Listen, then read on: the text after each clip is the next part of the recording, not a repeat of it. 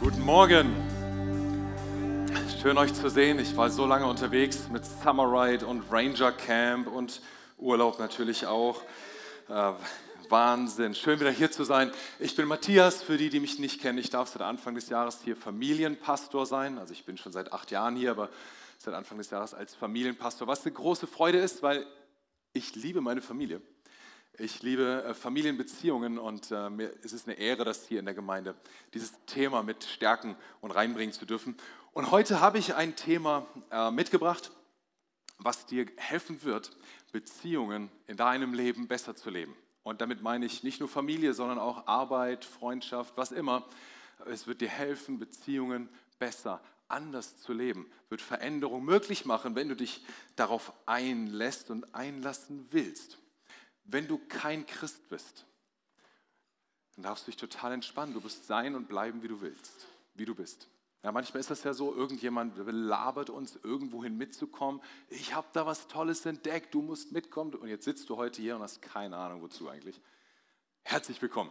Schön, dass du da bist. Unser Gebet und mein Gebet ist einfach, dass, heute, äh, dass du heute diesen lebendigen Gott, der so viel in, unser, in unserem Leben hier verändert hat, dass du den kennenlernst. Der Gott, der Leben verändert.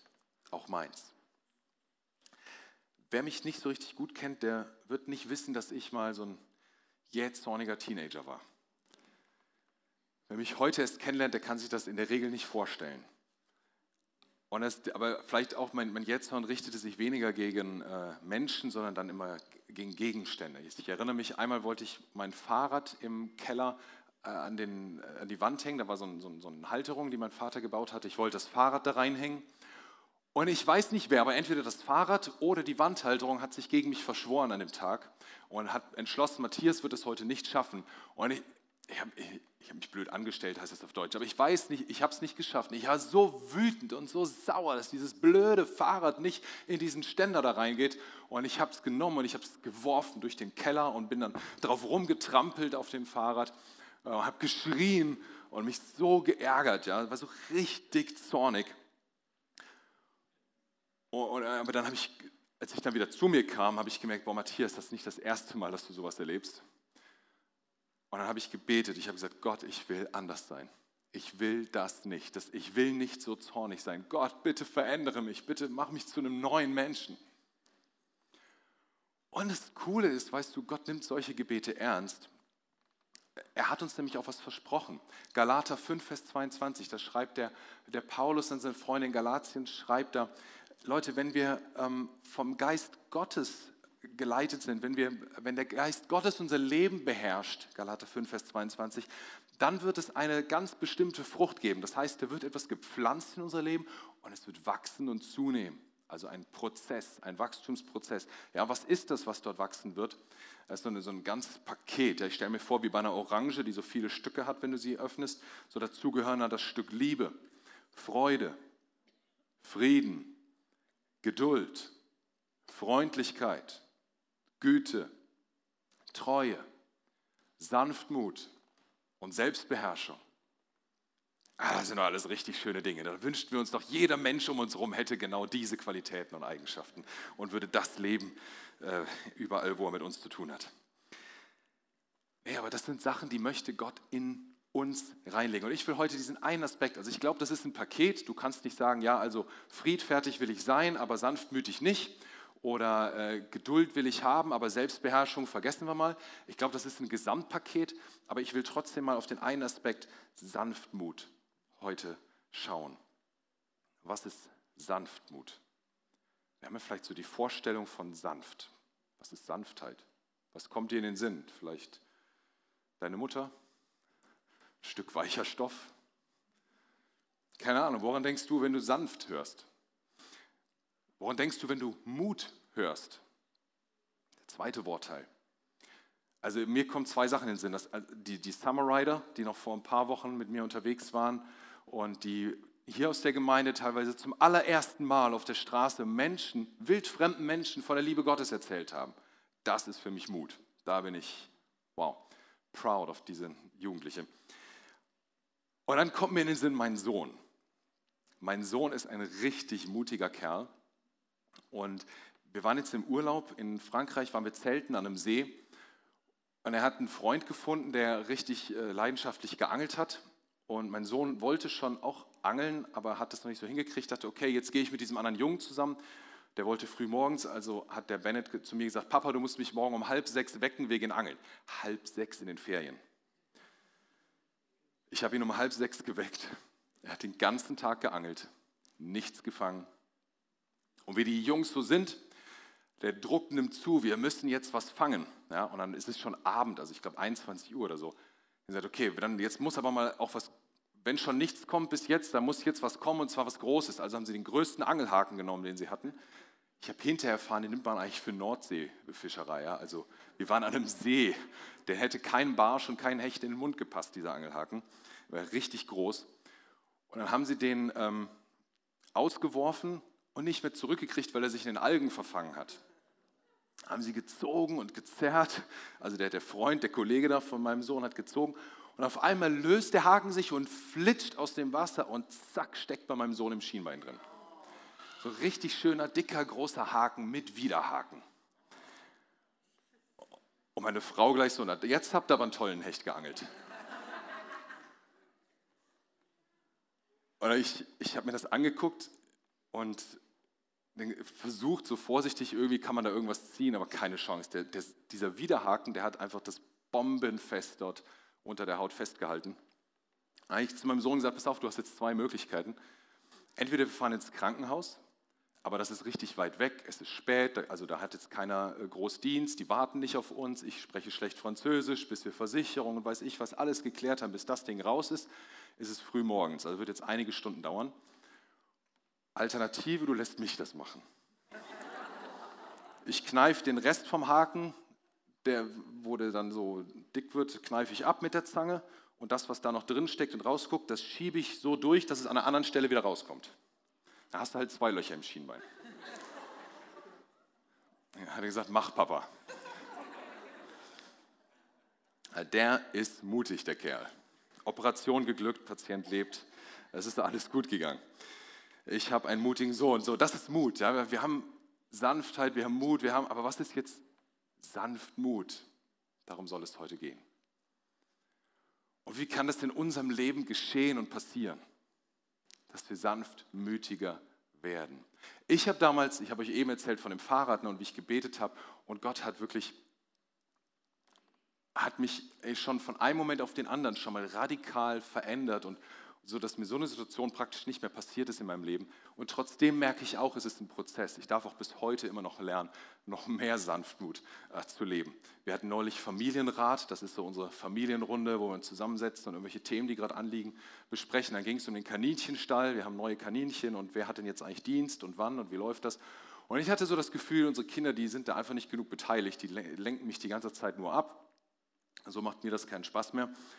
Und äh, dann habe ich einfach gesagt, so Leute, passt mal auf, ihr müsst hier nicht sein. Wenn ihr nicht mitmachen wollt, dann legt Mama die Dienste fest und wenn das dann nicht funktioniert, dann schlachte ich die Kaninchen. Ja, das hätte auch ein bisschen sanftmütiger laufen können. Das kam gar nicht gut an bei den Kindern. Die, äh, unsere Tochter ist ja nicht auf den Mund gefallen, die sagte dann gleich, Papa, das ist wie wenn du zu Mama sagst, pass auf die Kinder auf, sonst schlachte ich die.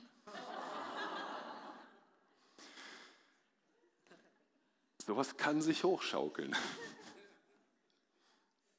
Aber die Kaninchen leben noch. Ist äh, auch alles geklärt inzwischen.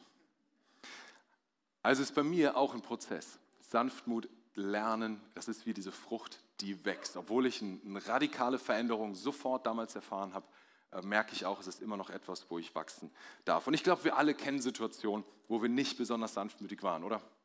Also wenn wir so ganz ehrlich sind, darüber nachdenken, dann haben wir mal, äh, sind wir auch mal ausgerastet oder haben irgendwen angeschrien, ob in der Familie, auf der Arbeit oder wo auch immer. Oder wir haben andere Formen von anti-sanftmütig. Ja? Das muss ja nicht der, der Zorn oder das Schreien, Ausrasten sein.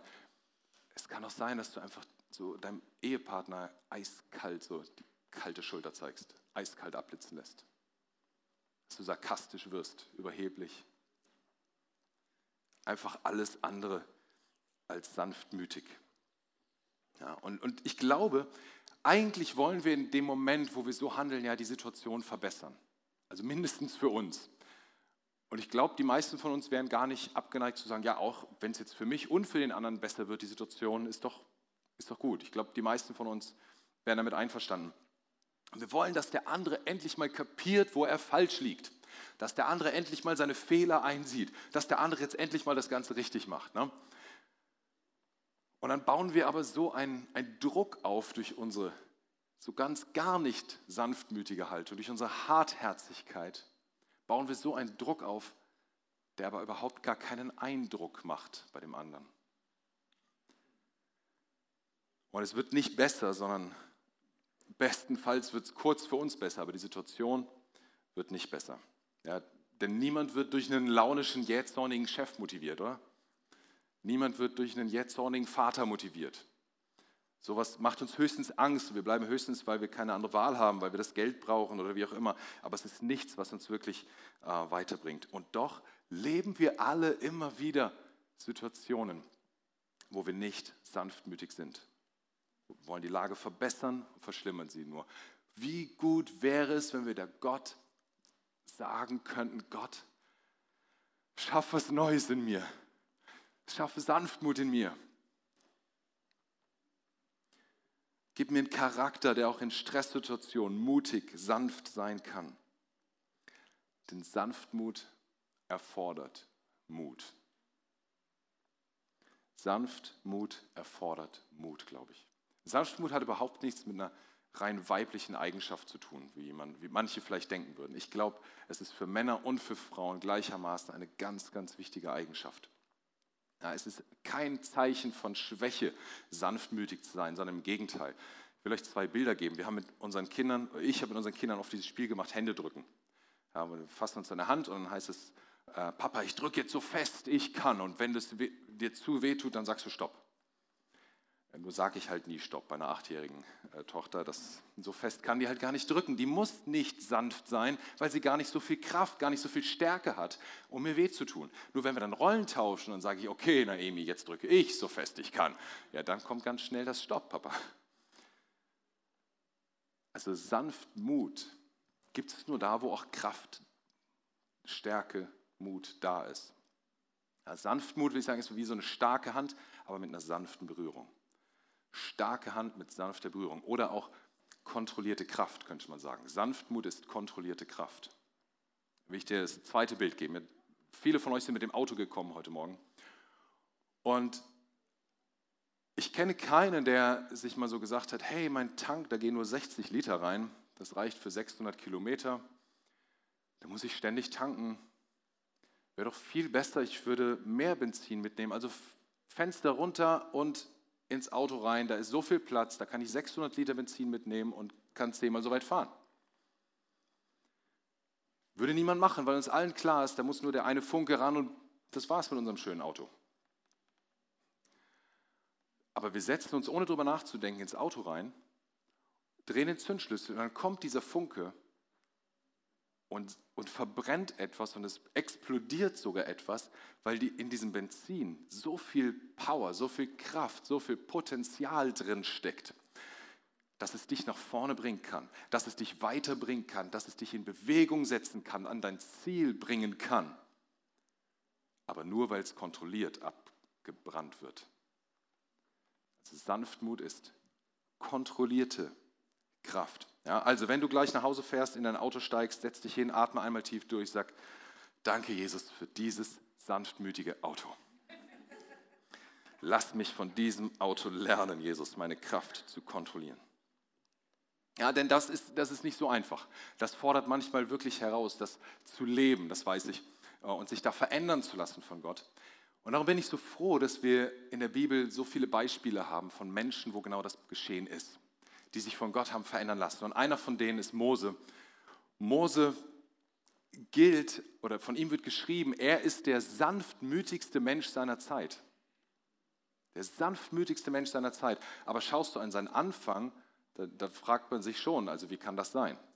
Geboren als Hebräer, am Pharaonenpalast aufgezogen und groß geworden zu einem gebildeten Mann, der es gewöhnt ist, die Diener zu rufen und sagen, komm, ich brauche euch oder das geschieht, weil ich jetzt sage, weil ich der Prinz bin, weil es mein Verantwortungsbereich ist. Aber als erwachsener Mann realisiert er, dass sein Herkunftsvolk unterdrückt wird, sieht, wie ein Sklaventreiber einen von seinen, aus seiner Sippe, aus seinem Volk schlägt und Mose kriegt so eine Wut, dass er zurückschlägt und der Ägypter dabei stirbt. Das ist der sanftmütigste Mann seiner Zeit, steht in der Bibel. Nicht in dem Moment. Nicht in dem Moment. Da hat Mose auch mächtig über die Stränge geschlagen. Weißt du, Gott hatte eine Leidenschaft in ihn reingelegt. Die Leidenschaft, das Leiden des Volkes zu beenden. Die Leidenschaft, sein Volk in, in Freiheit zu führen, aus der Sklaverei rauszuführen. Gott hatte, hatte jetzt schon den Plan mit ihm. Du sollst dieses Volk durch die Wüste führen. Du wirst ihr Leiter sein. Du wirst es machen. Du bist der Mann dafür. Das lag alles schon in Mose drin, aber ihm fehlte noch etwas. Er war mutig, er hatte Kraft, aber die Sanftmut, die fehlte ihm. Und äh, Gott hat ihm die zweite Chance gegeben, weil er hatte ja diesen Auftrag. Und das ist so, das ist unser Gott, oder? Der gibt die zweite Chance. Also ganz nebenbei, das ist, das ist so cool, weil es derselbe Gott, der heute hier ist. Der dir die zweite Chance gibt, wenn du über die Stränge schlägst. Sagst, boah, ich habe so viel Müll in meinem Leben, so viel Mist, ich habe so andere so fertig gemacht, so verletzt. Ich, ich bin so ein unwürdiger Mensch. Wenn du das empfindest, Gott gibt dir die zweite Chance. Er hat sogar Mose, dem Mörder, eine zweite Chance gegeben. Also Mose ging dann nach diesem Ereignis erstmal 40 Jahre in Therapie, der musste fliehen vor dem Pharao. Das, was er machte, war so eine Art vorfreudsche Psychotherapie. 40 Jahre von lammfrommen Vorbildern umgeben. Auf Deutsch, er wurde Hirte und hatte maximale Entschleunigung. Es wurde richtig ruhig. Bisschen Geblöcke zwischendrin. Und das war's. Und er war einfach nur Grundversorger, Geburtshelfer, Beschützer, alles das in einem, alles das zusammen. Er hatte eine Menge Zeit und Ruhe nachzudenken über sich und seinen Charakter und äh, eine Menge Zeit an seiner äh, Einstellung, an seinem Charakter zu arbeiten.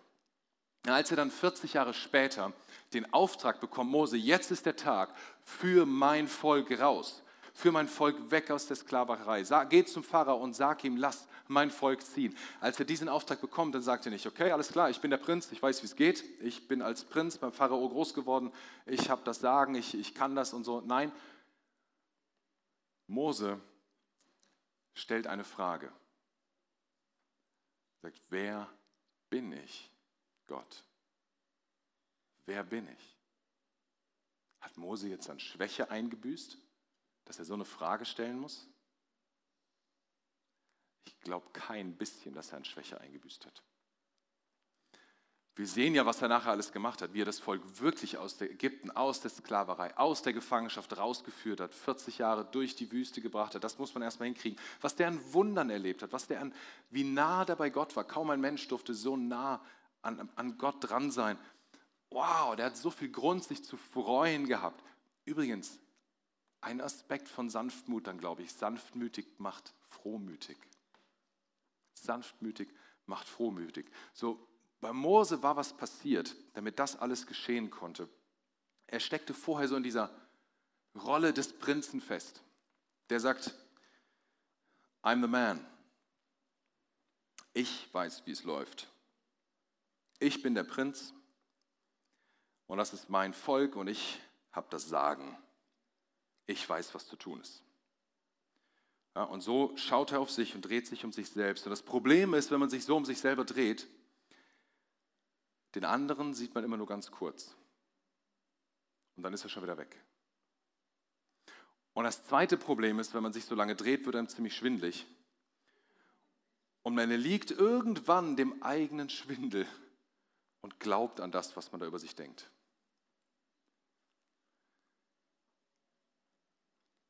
Und das war bei Mose passiert. Er, hatte, er war in dieser Prinzenrolle drin. Und was bei Mose passieren musste, er musste da raus, aus dieser Prinzenrolle musste er raus. Deshalb fragt er Gott, wer bin ich? Und frei übersetzt ist Gottes Antwort, du bist der, mit dem ich unterwegs bin. Boah, der allmächtige Gott mit mir unterwegs. Du bist der, mit dem ich unterwegs bin. Was ist das für eine starke Antwort? Und ich glaube, das, das war es, was Mose brauchte. Ja? So, eine, so eine radikal neue Rolle. Ja? Hier nicht Prinzenrolle, sondern sagen, Prinzenrolle hat sich gegessen.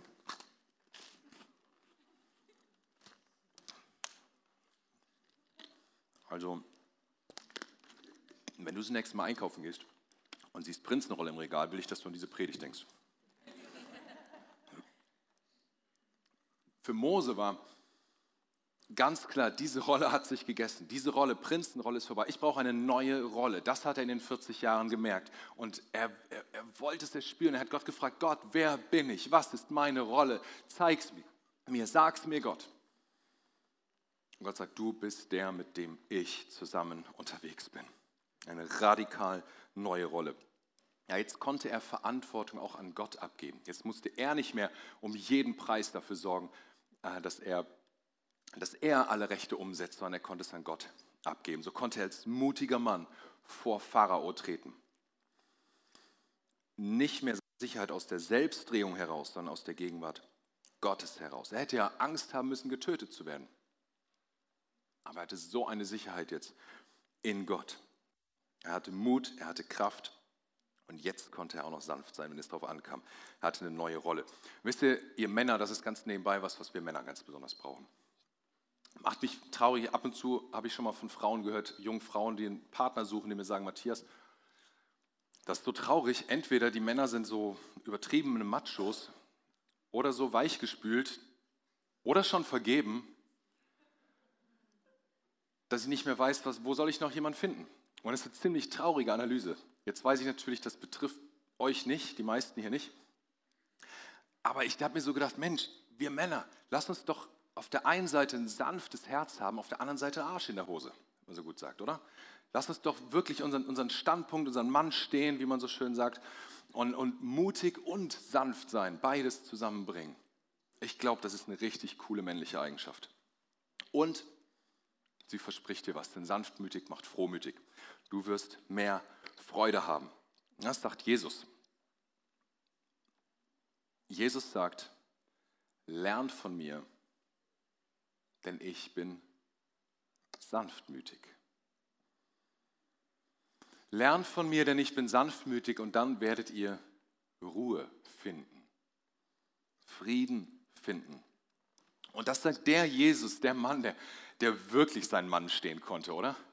Also der, der für seinen Auftrag, dich neu zu Gott zu bringen, den Weg frei zu machen, dir Gottes Liebe zu zeigen, der bereit war, für diesen Auftrag sein Leben zu lassen.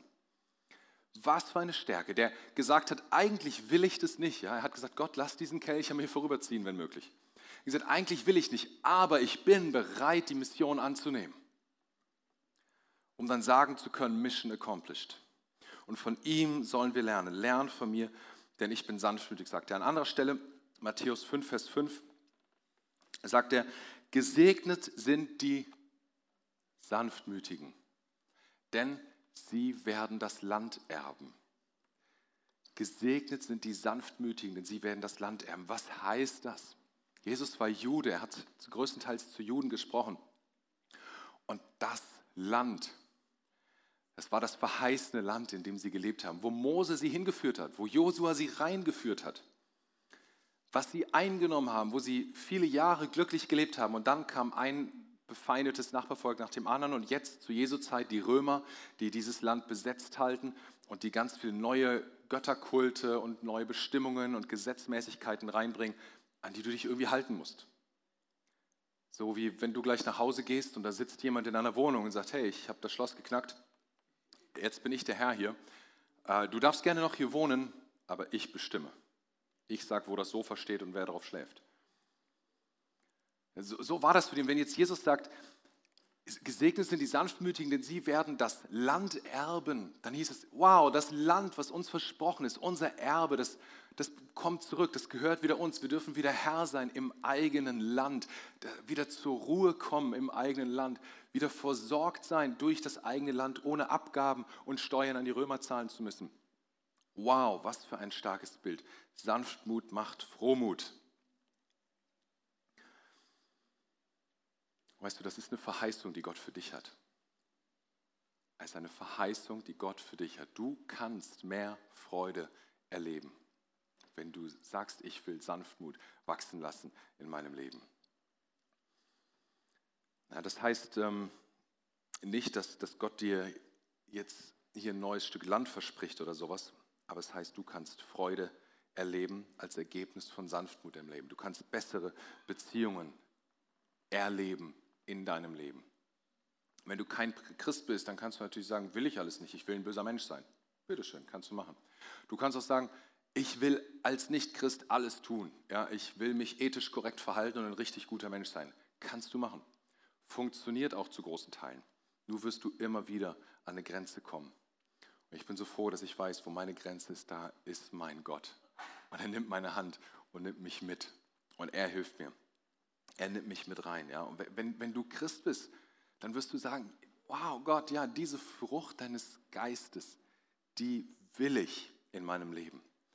Die will ich. Weißt du, dann ist es immer die, das Zusammenspiel von, von Gottes Geschenk, von seiner Gnade, die du nicht verdienen kannst, die du einfach bekommst, und deiner Bereitschaft, deinem, deiner Entscheidung, deinem Willen, ja, ich will das. Ein, ein paar Verse weiter in demselben Galaterkapitel, was wir eben hatten, da äh, sagt Paulus, wir leben, wir haben das Leben, das neue Leben durch den Heiligen Geist bekommen. Darum lasst uns jetzt auch im Geist leben, lasst uns im Geist wandeln, lasst uns mit dem Geist Gottes unterwegs sein.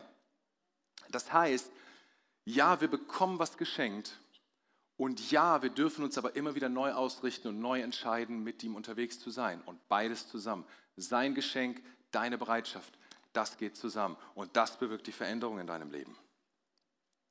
So, wenn das dein Gebet ist, wo du sagst, ja Gott, ich will da ein, ein anderer Mensch sein, ich will, dass du an mir arbeitest, Herr, dann habe ich drei ganz praktische Schritte für dich, die du gehen kannst. Als erstes, finde diese neue Rolle für dich. Es wird dir Frieden geben. Du, was du brauchst, ist, dass du sicher bist und Frieden hast bei deinem Gott. Weißt du, nur unsichere Menschen müssen hartherzig sein. Nur unsichere Menschen müssen hartherzig sein. Vielleicht hilft dir das auch, wenn du das nächste Mal jemand erlebst, der sehr hartherzig ist, einfach zu wissen, okay, vielleicht, möglicherweise ist es ein sehr unsicherer Mensch und vielleicht kann ich ihm sogar helfen, an Sicherheit zu gewinnen. Ja, Im nächsten Moment, wo du denkst, wie kann der nur, wie kann die nur? Denk mal drüber nach. Also was wir brauchen, was wir alle brauchen, ist Sicherheit, ist ähm, zu wissen, was ist unsere Rolle. Darum stell Gott diese Frage, wer bin ich Gott? Und lass dir von ihm tief, tief ins Herz schreiben, du bist der, mit dem ich unterwegs bin. Du bist die, mit der ich unterwegs bin. Lass dir das tief ins Herz schreiben, denn dann, wenn du das tust, wenn du da Sicherheit draus hast, weißt du, dann kannst du diese Drehung beenden. Dann ist die Drehung vorbei. Ja, also erster Schritt, Gott fragen, wer bin ich, neue Rolle von ihm schenken lassen. Und dann ist der zweite Schritt, du kannst aufhören, kannst die Drehung aufhören, auf einmal dein Gegenüber anschauen, wahrnehmen. Vielleicht mal durch seine Augen sehen, mal ihre Brille aufsetzen mal überlegen, ja, wie sieht jetzt der andere die ganze Situation eigentlich? Wie nimmt der mich möglicherweise wahr? Autsch, das könnte wehtun. Und wir sind sogar aufgerufen dazu, das zu tun. Manchmal, in manchen Abschnitten unseres Lebens tun wir das ganz automatisch. Ja, wenn wir verliebt sind, so richtig verliebt sind, dann würden wir niemals auf die Idee kommen, dem anderen irgendwas anzulasten. Sondern wir gucken über alles hinweg, oder? Und der kann sich noch so daneben benehmen, wenn wir wirklich verliebt sind. Er ist halt so, ist nicht schlimm, ich habe also völlig dumm eigentlich, aber so machen wir das halt. Aber wir sind aufgerufen, jeden Menschen so zu sehen.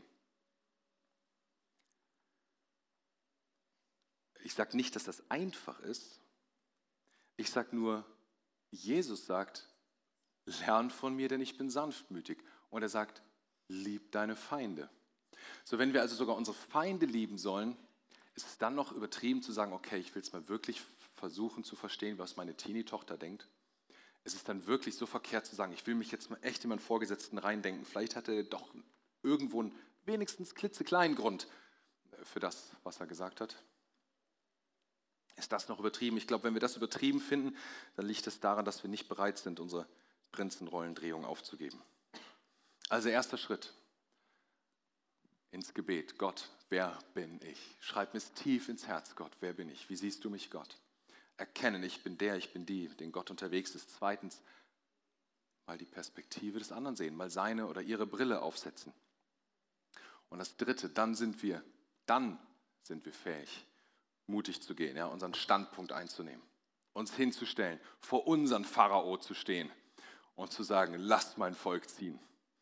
Dann sind wir fähig, einen guten Standpunkt einzunehmen. Nicht nur in Stärke, nicht nur in Remi Demme, ich mache alles kaputt, sondern dann in einer Bestimmtheit, in einer Sicherheit und gleichzeitig einer Sanftheit, die es braucht, wenn wir sanftmütig unterwegs sein wollen. So wie Mose nicht mehr zwingend um jeden Preis jedes Recht durchsetzen müssen, äh, sondern es in Gottes Hand legen können. Das macht Freude im Leben. Sanftmut macht Frohmut. Das tut gut und du wirst bessere Beziehungen haben. Denn mal ganz ehrlich, wen hättest du lieber als Sohn, den Rebell oder den Sanftmütigen? Wen hättest du lieber als Vorgesetzten, den Choleriker oder den Sanftmütigen? Wen hättest du lieber als Freund, den Besserwisser oder den Sanftmütigen? Verstehst du, wir alle wollen Beziehungen zu Menschen, die uns mit Sanftmut begegnen. Das heißt, wenn du sanftmütig bist, wirst du bessere Beziehungen leben können. Wir können den anderen nicht verändern, aber wir können uns durch Gottes Hilfe verändern. Das ist äh, einerseits die schlechte Nachricht, ja, dass wir den anderen nicht verändern können, aber die gute Nachricht ist, wir können an uns arbeiten und, wir können, und dann haben wir auch noch Gott, der uns dabei helfen wird. Äh, das, ist, das kann wirklich radikale Veränderungen schaffen. Ich habe noch so einen, einen radikalen Menschen aus der Bibel. Äh, ich liebe ihn im Paulus, der einen großen Teil des Neuen Testamentes geschrieben hat. Es gibt so eine Aktion, die ich unglaublich sanftmütig von ihm finde. Er kommt nach Athen und will den Menschen das Evangelium bringen und sieht, dass sie ganz viele Altäre haben. Ein Altar für den Gott, für den Gott, für den Gott. Überall stehen Altäre und dann immer steht dran für den Gott. Aber die Athener hatten Angst, dass sie einen Gott möglicherweise vergessen würden. Und dass dieser Gott ihnen böse wäre und sie strafen würde. Und darum haben sie einen Altar gemacht, da stand dann drauf, für den unbekannten Gott. Und Paulus hätte ja so richtig hart hingehen können, sagen, ihr Athener, ihr Schwachköpfe, was fällt euch eigentlich ein? Ihr habt da tausend Altäre, es gibt nur den einen wahren, jetzt hört endlich mir zu und so weiter und so weiter. Hätte auch völlig viel zu weichgespült hinkommen können und sagen, lieber Athener, vielleicht, möglicherweise möchtet ihr mal drüber nachdenken, was ich euch mitgebracht habe. Also nur wenn ihr wollt. Nein, Paulus hat es so cool gemacht. Er, aus meiner Sicht hat er sich auf Augenhöhe begeben und hat gesagt, lieber Athener, ihr habt überall Altäre für die Götter und dann habe ich gesehen, ihr habt diesen einen Altar für den unbekannten Gott. Das finde ich so cool. Das finde ich so cool, denn ich kenne diesen Gott. Der ist nicht mehr länger unbekannt. Ich habe ihn euch mitgebracht, wollte ihn kennenlernen. Und dann erzählt er ihnen von der Liebe Gottes. Das finde ich, wow, was für eine coole Aktion von Paulus. So, und dieser Paulus, das, die Aktion, die er da gestartet hat, zu der fordert er uns auf in Philippa 4, Vers 5. Da sagt er, eure Sanftmut lasst alle Menschen erfahren. Eure Sanftmut lasst alle Menschen erfahren. Was für ein Auftrag. Was für ein Auftrag. Stell dir mal eine Familie vor, wo die Eltern sagen, ich will, dass meine Kinder erfahren, wie sanftmütig ich bin.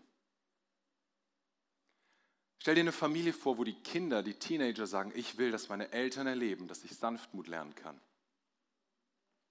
Stell dir eine Kleingruppe hier in der Gemeinde vor, die sagt, ich möchte, dass wir als wir möchten, dass wir als Kleingruppe sanftmütig sind, mutig, unsere Meinung, unseren Standpunkt und so weiter, ja, aber gleichzeitig ein sanfter, ein liebevoller Umgang miteinander. Was, was gibt das für eine Kleingruppenatmosphäre? Stell dir vor, wir als Gemeinde sagen, wir wollen, dass alle Menschen unsere Sanftmut erfahren.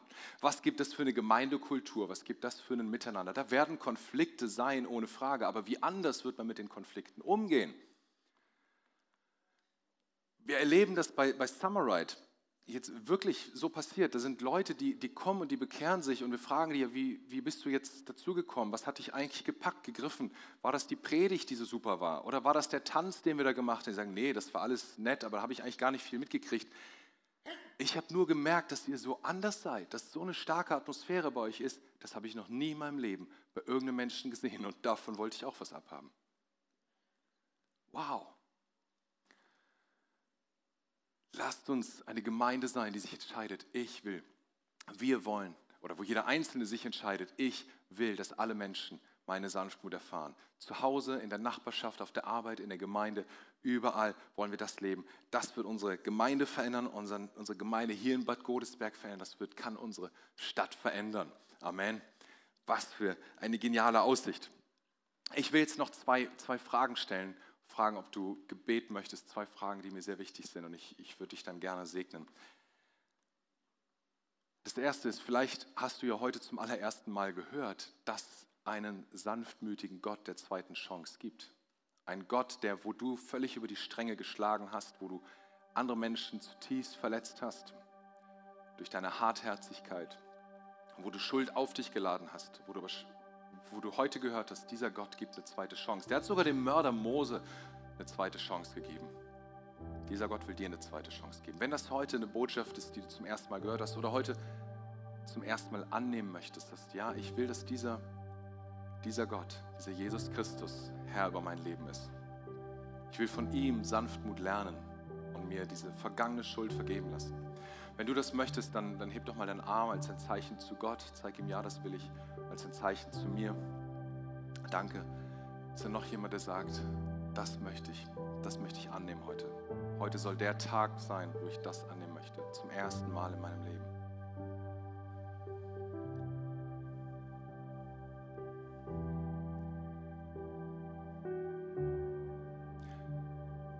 Dann lass uns zusammen aufstehen und gemeinsam mit dieser Person ein Gebet sprechen. Ich lade uns ein, dass wir alle vom ganzen Herzen mitbeten. Ich, ich bete vor und ihr könnt mir danach sprechen. Vater im Himmel.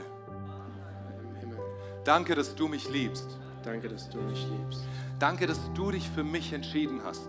Danke, dass du dich für mich entschieden hast. Herr Jesus Christus. Herr Jesus Christus. Du bist für mich gestorben und auferstanden. Du bist für mich gestorben und auferstanden. Vergib mir meine Schuld. Vergib mir meine Schuld. Ich wähle dich jetzt.